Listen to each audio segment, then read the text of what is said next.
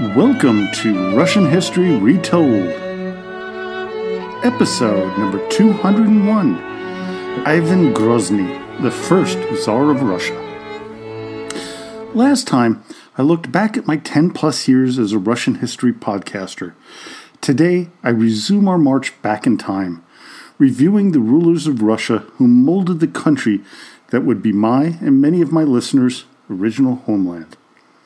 Our topic is one of the most notorious and misunderstood of all of the Russian rulers, the first Tsar of Russia, the man the West calls Ivan the Terrible, who more accurately should be called Ivan Grozny. I begin my look back at the life and times of Ivan IV, and I started this back in episode number 14, ending it in episode 21, almost 10 years ago. It was an extensive review of the material I had at the time. Since then, I've uncovered many new ways of looking at Ivan, especially trying to understand the man within the context of his times.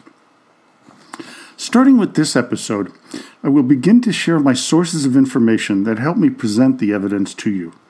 I'm using works from my library, the first being Medieval Russia 980 to 1584 by Janet Martin.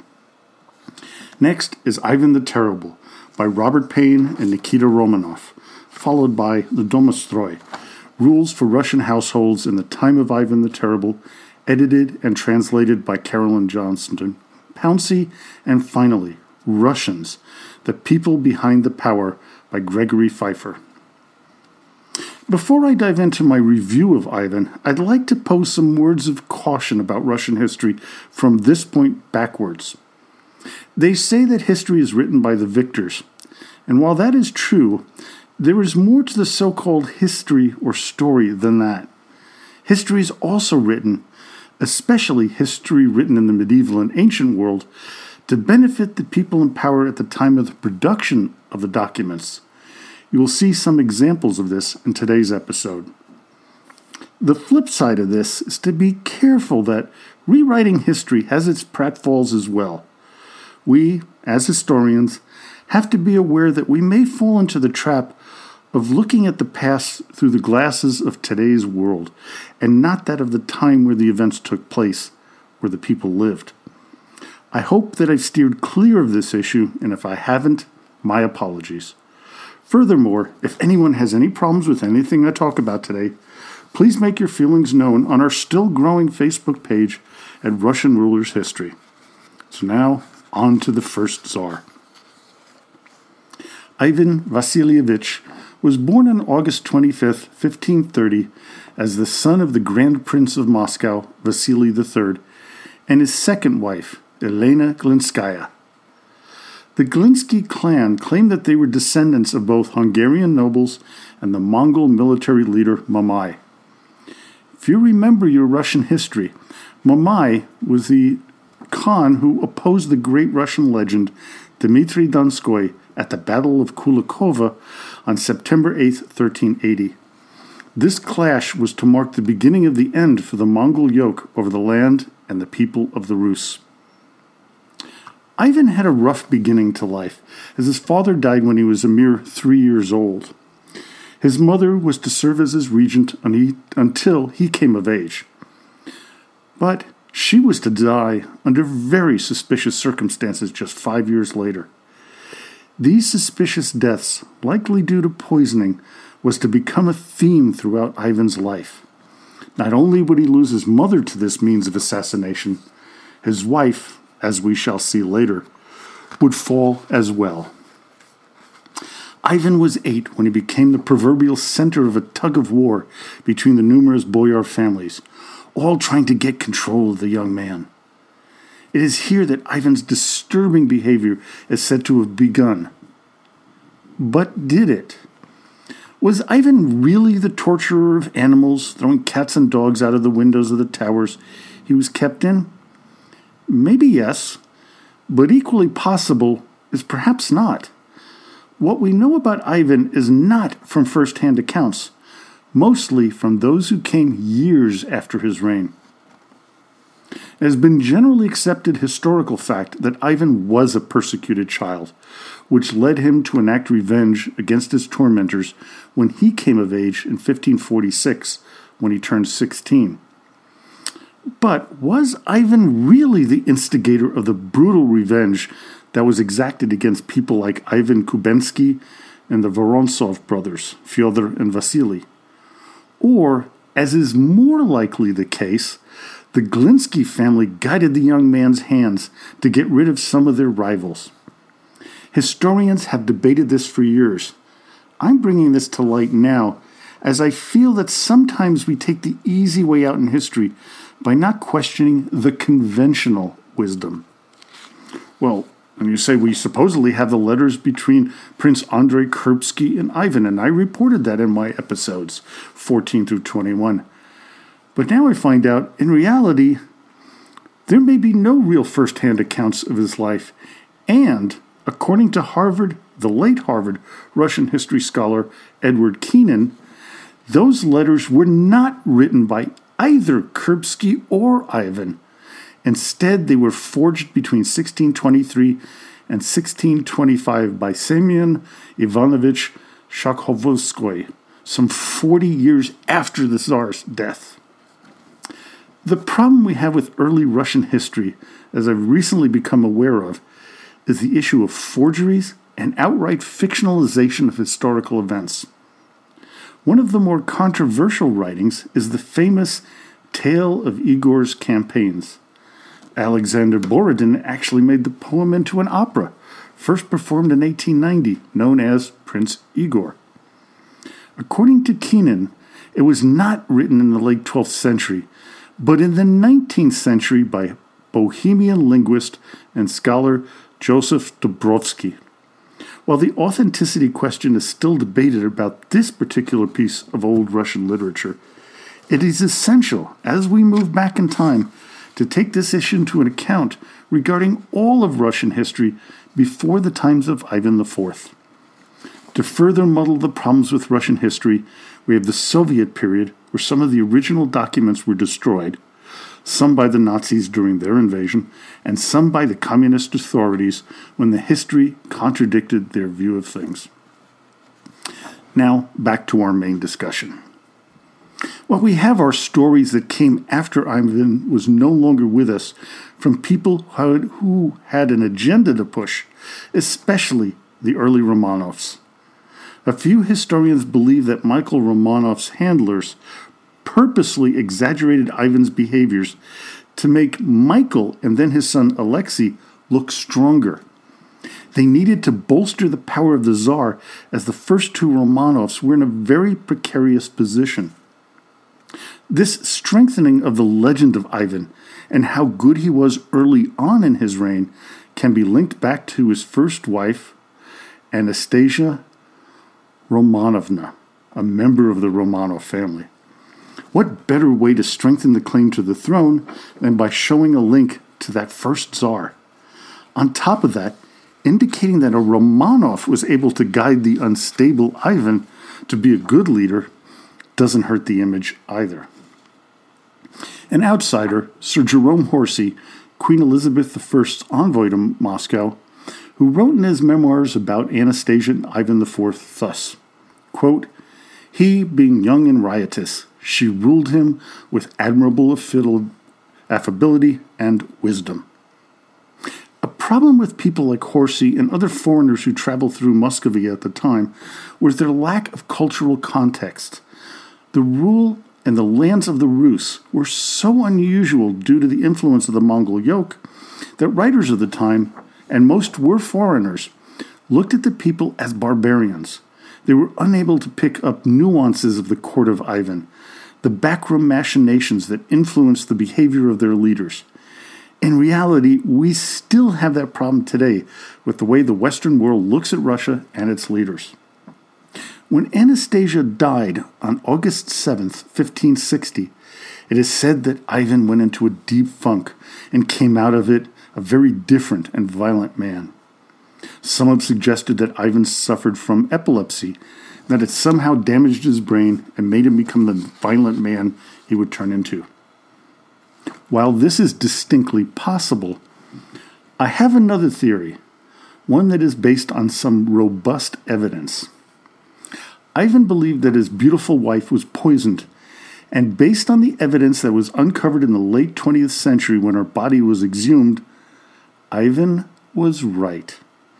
They found extraordinary levels of mercury in her bones, far exceeding the levels you would typically find when using the heavy metal medicinally, something fairly common in that day. Many have pointed out that mercury was used in many ways to treat several disorders, in particular infections, so that can explain Anastasia's death. The thought is that people did not realize that mercury was so toxic as it turns out to be, but I heartily dispute that notion. When I wrote my first book, Achieving Victory Over a Toxic World, I pointed out historical evidence that the ancient Romans were well aware of mercury's toxicity. They would build large smokestacks outside of their main cities to guide the toxic fumes away from their population, knowing full well that their metal smelting operations cause birth defects and mental illnesses of those who live too close to the furnaces. For Ivan to now feel threatened and betrayed again, just as he had when he was a child, is not surprising. But let me add in an additional possibility as to why Ivan turned violent after the death of his wife. First off, it may be possible that the Tsar wasn't the only one who was being poisoned with mercury. Maybe, just maybe, he was the real target and Anastasia was collateral damage. In history, we have to be real careful about conjecture, unless, of course, we have another confirming fact to help us make a guess as to what happened. We actually know something about Ivan that does just that. If you know a little bit about medicine, and in particular autoimmune disease, we have a form of arthritis known as ankylosing spondylitis. In the 1960s, Soviet scientists dug up Ivan's body and found that he indeed did have this incredibly painful disorder. In my real life, I'm a medical researcher, and one of my specialties is in the effect of environmental toxicity on human health. Mercury is one of the most toxic of the heavy metals and has been known and shown to trigger autoimmune disorders like ankylosing spondylitis. Also, have you ever heard of the phrase mad as a hatter? Well, it's based on the use of mercury in the north of England, where men in the area worked in the hattery business, which used the heavy metal mercury in the hat making process. Could this be the real reason Ivan went mad? Or was it because of the pain and suffering he underwent from the disease? My opinion is that it was both. But you also have to frame it within the political intrigues of medieval Muscovy. According to Gregory Feifer, author of Russians, The People Behind the Power, quote, Foreigners are unlikely to know that Russia has had more weak rulers than strong ones, and that Ivan the Terrible and other ogres in popular Western images were actually far less potent than they seemed. The historical record is important because, despite Russia's reputation as a country ruled by iron willed despots, it has been more often been governed by a group of oligarchs whose ability to function under relatively flimsy czarist authority became a lasting trait of national political life. Remember, Ivan IV was the first Tsar of Russia. Before his taking that title, the nominal ruler was known as the Veliki Knyaz, or Grand Prince of Moscow, akin to a Grand Duke in Western Europe. Going back to Feifer, quote, Besides the very important job of producing an heir, the Tsar's main role in medieval Muscovy was as a mediator or alligator, allocator of authority amongst leaders of the ruling clans, the most powerful usually being those closest to him. Relationships were based on kinship and power obtained through engagements and marriages. If we understand this relationship between Tsar or Grand Prince and the boyar class, who held much of the power we begin to understand why Ivan decided to unleash the Oprichnina, a process of persecution of the boyars that he felt was behind his wife's death, his mother's death, and his own health woes. On December 3, 1564, Ivan left Moscow for Alexandrova Sloboda.